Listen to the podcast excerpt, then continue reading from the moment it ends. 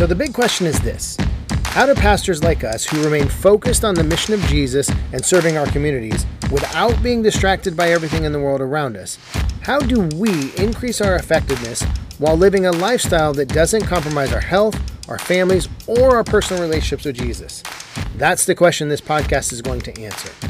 I'm Dr. Brandon Party Cooper, and welcome to the Ministry Hackers Podcast. Welcome, Ministry Hackers, to this episode of the podcast. I hope you are doing well. I am joined today by my good word, good word, good word. No, you just need to have a thesaurus at the ready for like a great descriptive word for myself. but well, okay. So honestly, I was going to say by my manly co-host Matthew Wasbinski, and there was just something that caused me to pause, and I'm not really well. Sure that's why. Should I be insulted by that? Like, why would you? It, I think it was more on me. I think it, my brain just lapsed slightly. You're like, uh, maybe that's not the best descriptive word for was. That's fine. but anyway, how's it going, Matt? It's going pretty well. Um, we are in full fall swing. Uh, I'm actually going to be able to go up north in a couple of days. Uh, I don't know. Is that a Michigan strictly phrase? Like when I say the words "go up north," does that have any collateral for you, you guys or any sort of stuff? I, I think for most people, you are already north. So yeah, that's the thing is so going up north is like a very incredibly common phrase. Like if you were to say that to mm-hmm. anyone in Michigan, like, oh yeah, we're going up north, like they know exactly where you're going. And so but I'm realizing that yes, being in Michigan, most people are like, you are the North, like that's where you're currently located. So and and really, but, honestly, Michigan, you don't get much more north. So the question is, if you're going north, where are you going? You're already well. Well, let Michigan. me explain it this way. Like we lived in the Dallas area for a while, and there's still a lot of south to go, and you can get a lot more Texas than like. No, I mean, there's a difference between Dallas, Texas, and like San Antonio, Corpus yeah. Christi, like hours, hours. Exactly. and so that's kind of a similar thing is so we can be like when we're down in the bottom of the mitten, you're still north, but you can go north. Like you can go to where like cell phones don't work and it's just trees and trees and trees. So. I'm very excited that we're going north. Uh, it's that time of year where the colors are changing on the trees and it's cold outside, getting a little bit too cold too fast, but overall, I'm yeah. pretty excited about it. So that's kind of the thing that's kept been keeping me going for the past couple of days. Is just like, all right, almost there, almost there. Yeah, yeah, it's there. Mm-hmm. It's there, and I'm sure Michigan is beautiful at this point. Oh, absolutely! If you ever have a chance to come to Michigan in the fall, I will. Here's the deal: the winter terrible, the spring terrible. Like you don't want to be here, but from like June till like end of October, I will put that up against any other place in the country for those seasons because the summers are great, gets up to like 78 sunny and you have fresh water everywhere. And then in the fall, you have that crisp air, you have apple farms, and you have beautiful leaves that change because you're so close to the water everywhere. And then go down south in the winter because it's the worst. But besides that, definitely want to come to Michigan in the fall. Nice. Nice. Now, um, I've been working on the uh, the sermon calendar challenge these last couple weeks, trying to get it ready. Um, you and I kind of talked about it in our last episode, uh, the sermon planning process. And today, what we're going to talk about is how to um, work in story into our sermons and the value of that. And and this is a topic that's pretty dear to your heart, correct? Oh, absolutely. I if you could, if this was a job, and maybe one day I will create it into a job, but if I could literally just tell people the importance and kind of the fine art that is storytelling, I would love that. That would be like next to telling people about the gospel. Like, I think that telling people about storytelling is probably like the second most important thing. Like, once you know the gospel, now here's how you communicate it in a wonderful way. Um, and for me storytelling is just so important i think that um, it's something that we've kind of lost a little bit um, and i don't know if that's maybe because we are not as vocal as we used to be uh, you know a lot of stuff is digital texting that sort of thing uh, and we've kind of lost the way to communicate a good story orally um, visually. And so I think that's something that the church, like Big C Church, is lacking quite a bit. Um, and but when you do see it, it's really, really cool to see. So yeah, it's definitely something I'm passionate about. Now, do you think part of that is because uh a lot of especially as pastors and ministry leaders, do you feel like some of that is because we just don't have the time to invest in developing those stories and telling them well? I think so. I also think that we maybe have a false idea of what makes a good story. I think that we look at something and we say, wow, well, we don't have the budget to make a Transformers movie. And Right. so we're, so we kind of just say, well, that's not it. Or we've seen people kind of swing the wrong direction with story. And I'm not making fun of these because both our church uses these, but the whole, you know, fog machine and lights and that sort of thing, where we've seen it maybe swing, um, I don't even want to say too far, but maybe even in the wrong direction, where that's become the main focus versus the gospel Right. and then which then leads to the swing in the opposite direction of okay well let's pull away from that entirely instead of questioning okay is this not a thing of we should not be doing this but are we using this tool properly to support what the gospel is versus distract from or try to replace what the gospel is? And so um i do think there's you know there is time that needs to be put into it but I think it's time, if used properly, that's well invested and will kind of have a good return for you uh, if you do it properly. Right. Yeah, I think I agree. I think and I think you're right. I think some of that is is we've put so much emphasis on the production side of storytelling, almost like we can't tell a good story without all the production sides of it. But I'm I mean, I'm sure you can think of and I know I can. I can think of pastors and sermons that I've heard in the past that were great at telling stories. One of my favorites um, was from Bible college. One of my professors, um, when he would preach, uh, he would weave biblical stories together in such a dynamic way that it just drew you in, and it made such an impact when you were hearing it. And so, um, so Dan Crabtree was the professor, and i have always loved his sermons, and still to this day, he's one of my favorite preachers. And so, uh, so yeah, I just think we've lost a little bit of the value of a good story, oral story, without all the production that comes with it. So Mhm. And all those production things can add value, but I think that um, it's also kind of like the microwave version of story. Like, oh wow, we can get them with pizzazz. I kind of mentioned Transformers.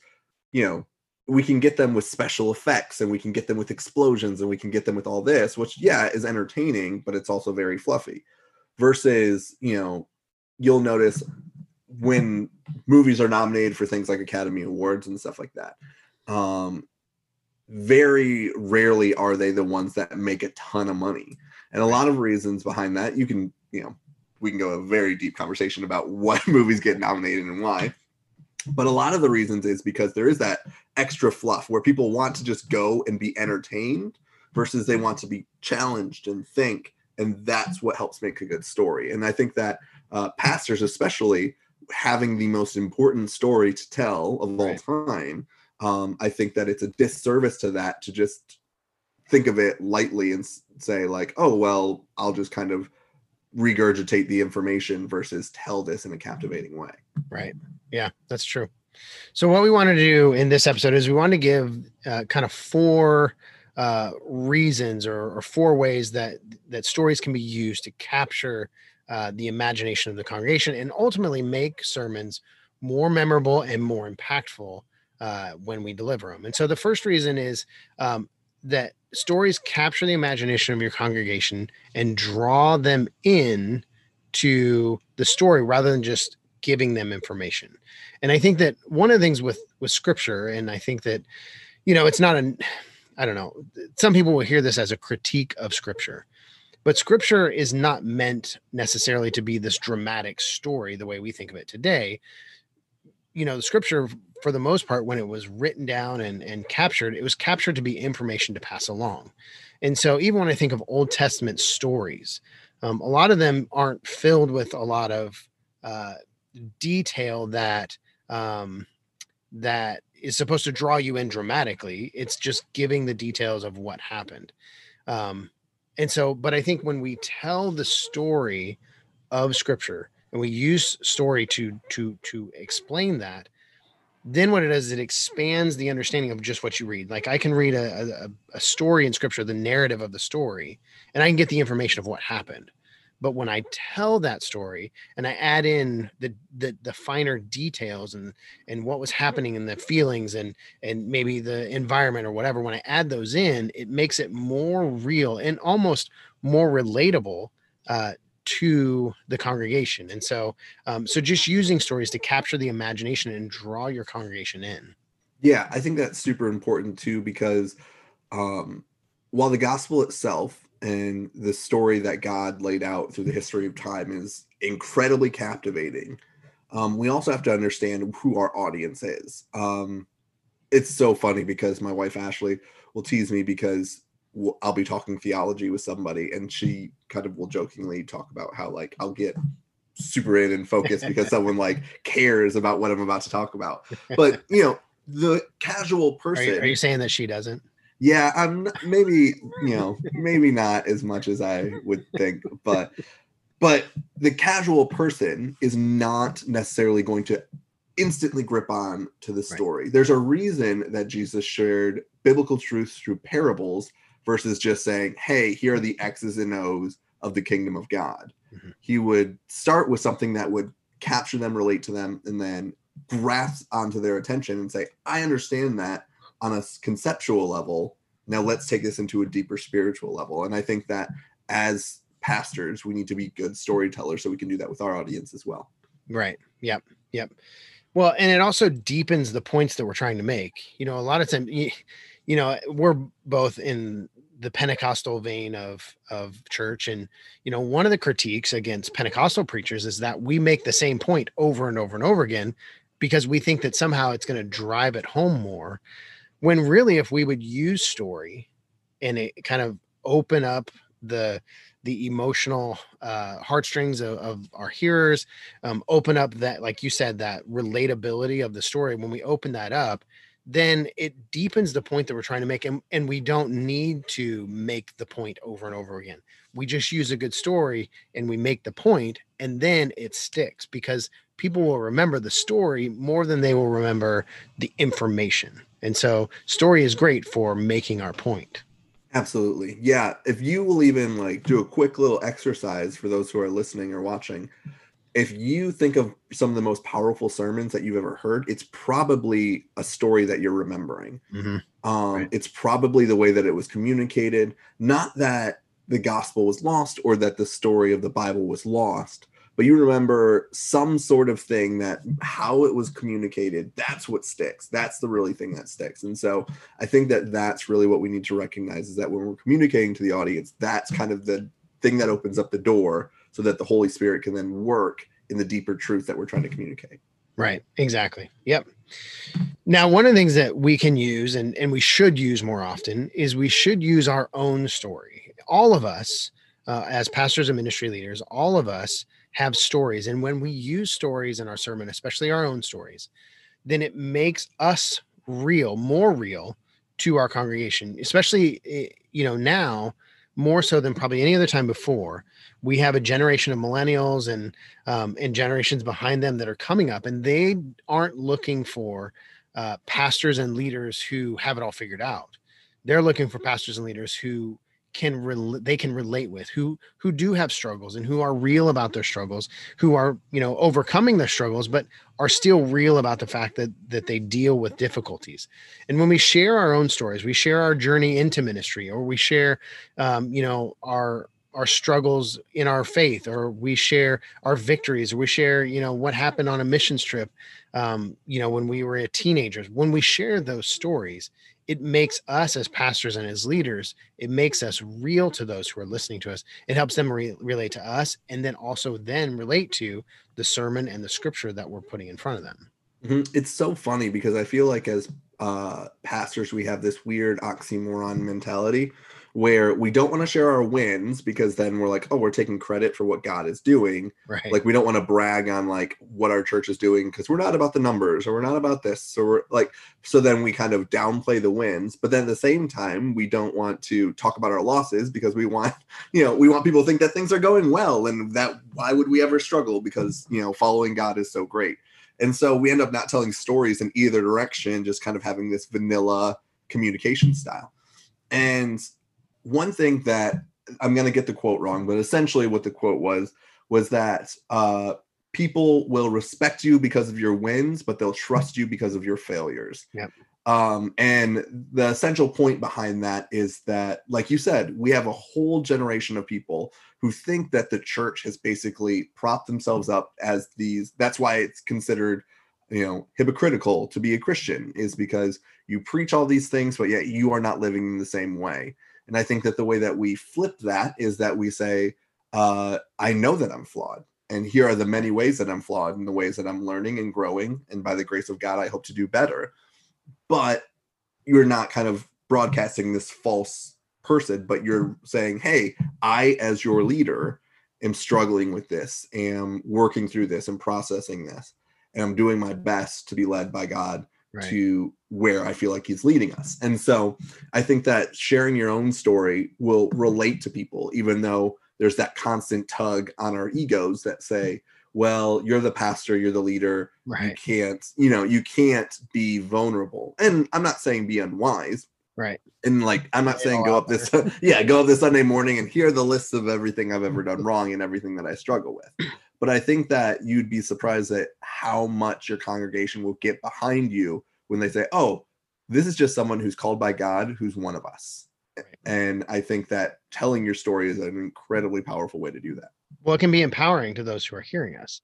It can be empowering to them to know that, you know, as the pastor, you're still, you know, figuring it out. You're still working through that sanctification process, and you're not the only one in the room that's figuring it all out, you know. And so I think that's empowering to your congregation. You know, another reason to use story inside of your sermons is because it helps in the preparation process. Um, you know, there was a time in my own ministry where I would, um, you, I would, I would be a little critical of evangelists, and and and you know, you're smiling because you know exactly where I'm going to go. I, I, know exactly what you mean. because you know, evangelists, you know, they they have a handful of sermons that they that they preach pretty consistently. You know, they're peppered with like you know 90% of story and 10% of point.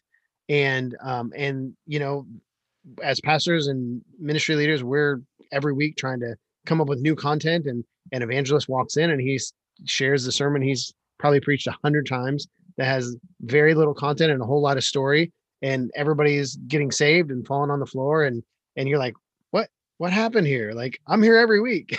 Exactly yeah and and so i was i've been a little critical of that you know, in my younger days as a pastor, but what I realized that evangelists figured out is that if they can tell a good story, then they have to they don't have to spend so much time developing their points and having so many points. They can just tell a great story, hit them hard with the point, and then, you know, give an altar call. Mm-hmm. And I think that sometimes we make sermon development so complex and difficult it and sometimes it's because we're we're either not using story well or we're not using story at all when really if we would add those pieces in it enhances our sermons and also helps us in our prep process. Yeah and i think that what one thing that i realized i don't know if i ever shared the story but i was once working with um someone who uh, wanted to be in ministry and really really felt called to speak in ministry and there were a few times where I would give them the opportunity to share. Um, you know, hey, how about you take the lead on this one? Share what's on your heart, you know, every couple of months. And they would always go way over time, way over time. Like we're talking, it was a 30 minute sort of thing. And they like at 45 minutes, 50 minutes, I'm like checking my watch and like, okay, you need to like wrap this up. And the problem that I always found was that they felt like this was their opportunity to get everything that they felt like God was working on them with and on their hearts and all that sort of stuff out and share. Um, and I think that sometimes we as pastors do that as well, where we feel like there's just so much that we want to communicate to our congregation. But I think that if we realize that God has given us the gifts, like I know that sometimes it can be a burden of every single week or you know we're not that evangelist where it's like okay this is your shot. Um but you can build off of okay what's the one thing that god really wants me to share? And then let's really thread this in with storytelling and with well prepared communication. Um, and let's make sure that they get this point and not have here are the 35 things that i want you to learn this week because people are going to forget 30 of those. Right. but like what's the one thing? And then how can i empower that through great storytelling so then that that one core thing that i want my congregation to walk away with today is really solidified in there through both scripture and storytelling and all of that Right. Yep. Yeah, that's so good. Okay, so Matt, let's give just some practical tips on how to work story into um into our sermons. And so one of the things that I want to encourage uh, pastors and ministry leaders to do is to consider the hero's journey. Now, the hero's journey has been around for I, I don't even know, uh, at least a decade, or at least you know the last 150 years. Yeah. very long So it, and I'm not sure who originally designed it, and there's several versions out there now um, that it, you know it's kind of morphed. But the hero's journey is really uh, this structure of story that's used across the board. It's used in um, in movies. We see it a lot in our a lot of our Disney movies. Um, most of our uh, uh, most of our uh, classic books um, use the hero's journey, and it's really just this um, this 12 step process, or some versions have a nine step process that just breaks the story down in a, in a way that engages for whatever reason engages the the hearers and i'm just going to run through it real quick um, but it starts out with um, with our whoever our main character is starts out in his ordinary world and then he's called to an adventure he refuses the call and then he is met by a mentor someone who is going to come alongside him and once he's met by his mentor then he crosses over the threshold into the special world or or the ulterior world that he's venturing into. In that world, he comes across tests, allies, and enemies. He's then approached uh, to go into the inmost cave, which is his internal battle. So, who that the character is. And he's faced with the main ordeal. So, what is the main issue that the character then has to overcome or the hero has to overcome? Um, at, after that, he then is faced with reward and then seizing the sword or, or or coming across his victory and then after that after he's you know the heroes come into victory then there's the road back home the resurrection of himself and then the return with elixir return with the answer to the problem. And so that's just a real quick rundown of 12 steps of the hero's journey. Now so, so scripture doesn't necessarily follow the hero's journey. However what you can do is you can take any biblical narrative and you can break it down into the hero's journey by uh, by by rearranging the order in which you tell it and so we see this sometime in movies too where we'll see the movie will start off with you know maybe we'll start off with the meeting of a mentor or maybe we'll we'll start off with um, crossing into the threshold and then it flashes back to the beginning and works its way from ordinary world through. We can do the same thing with the biblical text. We can tell a hook of some part of the narrative that we're using in and then we can go back and and kind of work our way through it and so even though biblical narratives don't follow the hero's journey necessarily there are ways that we can tell the story of a biblical narrative using the hero's journey And the other thing too, and I think that a lot of times this is something that we miss in the Bible is that not every story in the Bible is something that we need to point for point emulate. right Is not something that we want to do. Some of them are okay. Look at this terrible situation this person got themselves in. Maybe you should, if you would have trusted in God, if you would have listened to God, like you would be out of that situation, or you wouldn't be in that situation. So they're not all, hey, be like King Saul, and you know, follow these steps, and you yourself will end up stabbing yourself with a sword in a cave.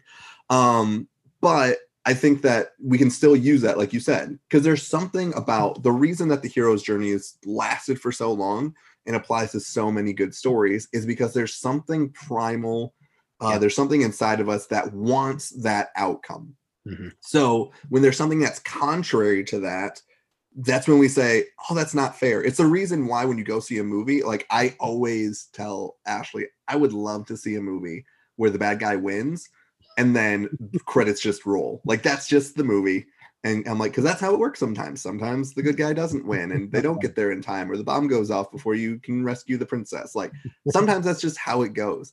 but the thing is that movie would make no money whatsoever because there's mm-hmm. something about us that wants to see that redemptive thing and Right. you know if you want to make it spiritual i truly believe that's because we serve a god of redemption and so even in our storytelling that's calling out to us. So when we read biblical narratives that's counter to that you can even use that with your audience and say well why is this not settling the way that it should? Why are we why do we you know promote people like david for example who sinned and did terrible things but at the same time had a you know heart after god because there was that redemptive arc that came through in his story. And it's something that we find refreshing and something that kind of connects with us on a very core level versus uh someone like judas like nobody you know judas is probably a very unpopular baby name because like no one sees that as a hero's journey. They see it as something that was not completed. But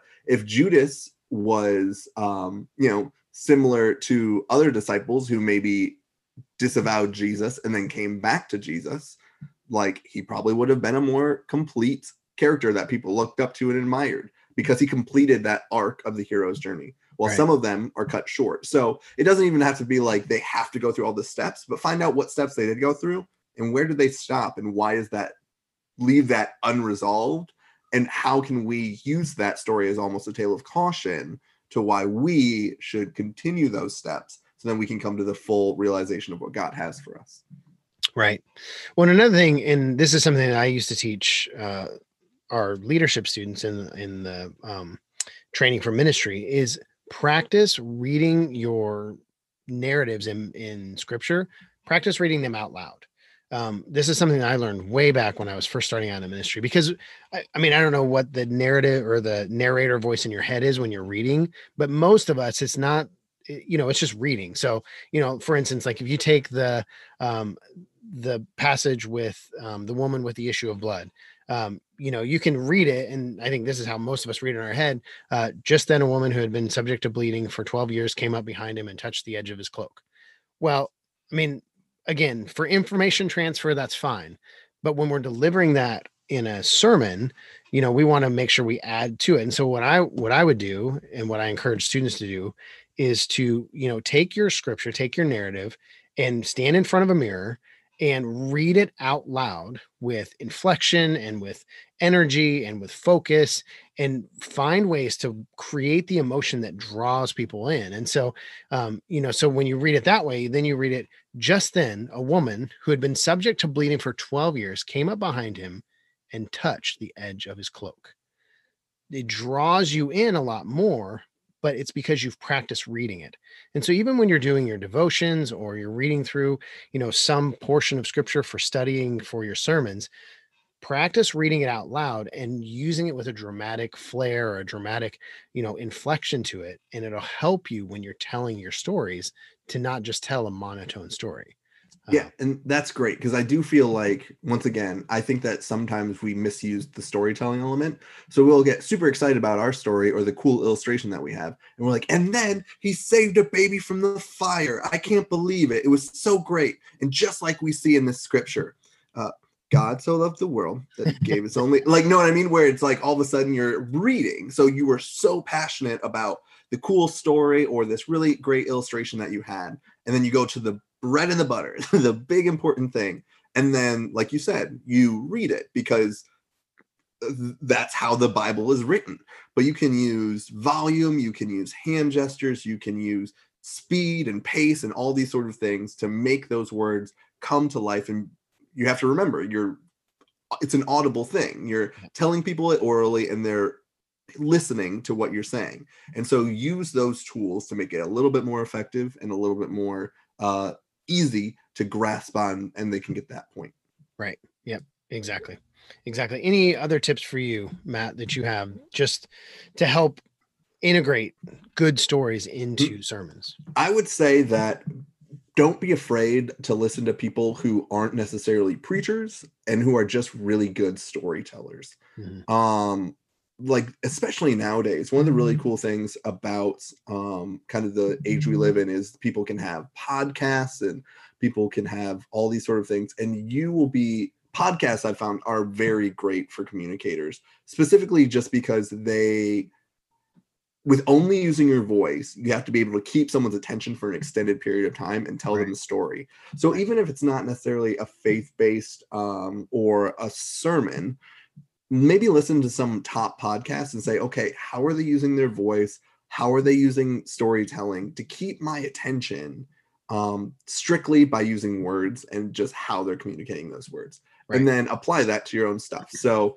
uh, I think that sometimes we're like, oh wow, that person's a great preacher, that person's a great preacher, but like watch something like an Apple presentation or something and how they can make microchips and processing speeds and stuff like, oh wow, like I want to hear about this right. because uh just the way that they're presenting it. And so um well, we have something for that.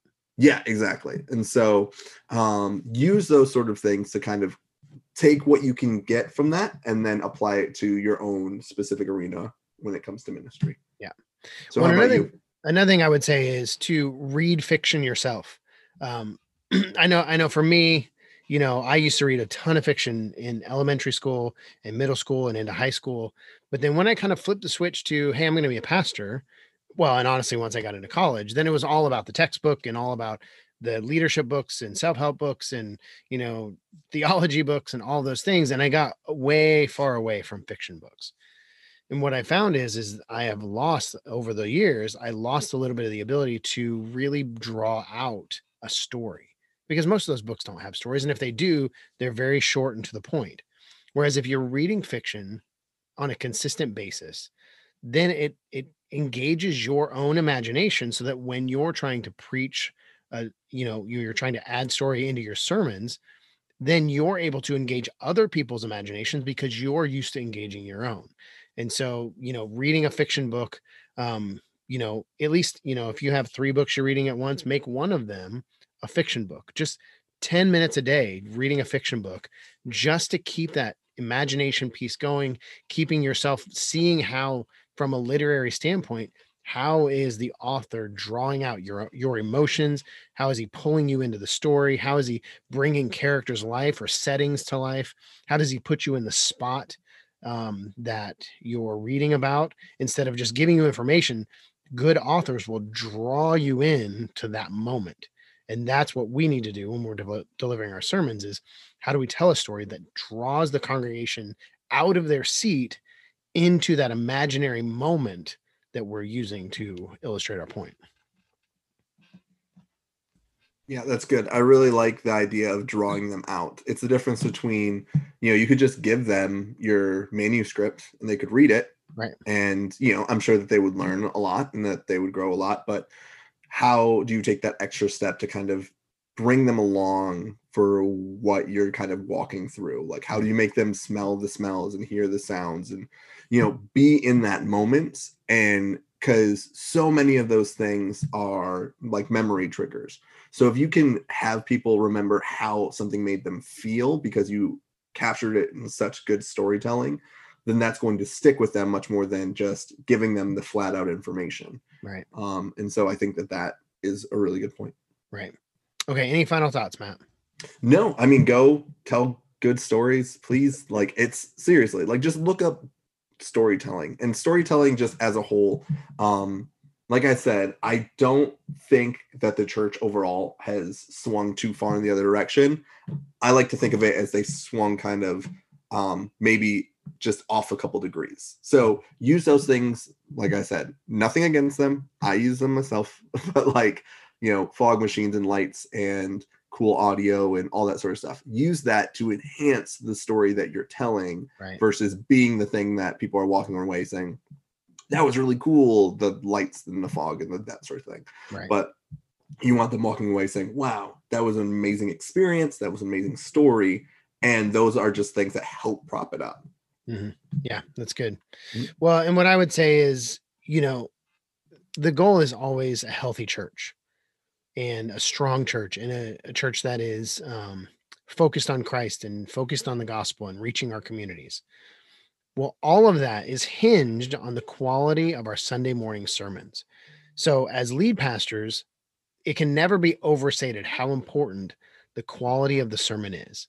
And I think if we can figure out ways, number one, again, to plan ahead and to get ahead of the process, but then also to add in stories, good stories that engage people, that make our sermons memorable, uh, that that help reach into the hurts and the pains and the victories and the challenges that people in the congregation are feeling. If we can do use stories to do that, well, then it increases the engagement level of our congregations, which then leads to healthier churches, healthier communities. And so don't overestimate the quality or or the the value of putting a good quality story into your sermon every week if you can. Um, work on storytelling, work on crafting it, working on delivery, um, but just using that to enhance the sermon, to enhance your congregational involvement and engagement in what you're delivering and making a difference in your community through that. So, um, so yeah, so just good stuff. You and I both love a good story. Um, and so just hope everybody out there, this is helpful. Um, again, like Matt said, just look up storytelling, do some studying, do some practicing, get in front of the mirror and read your Bible, um, and you'll get it figured out just like the rest of us are. And so, um, so I hope you guys do well. Have a great rest of the week, and I'll see you in the next episode.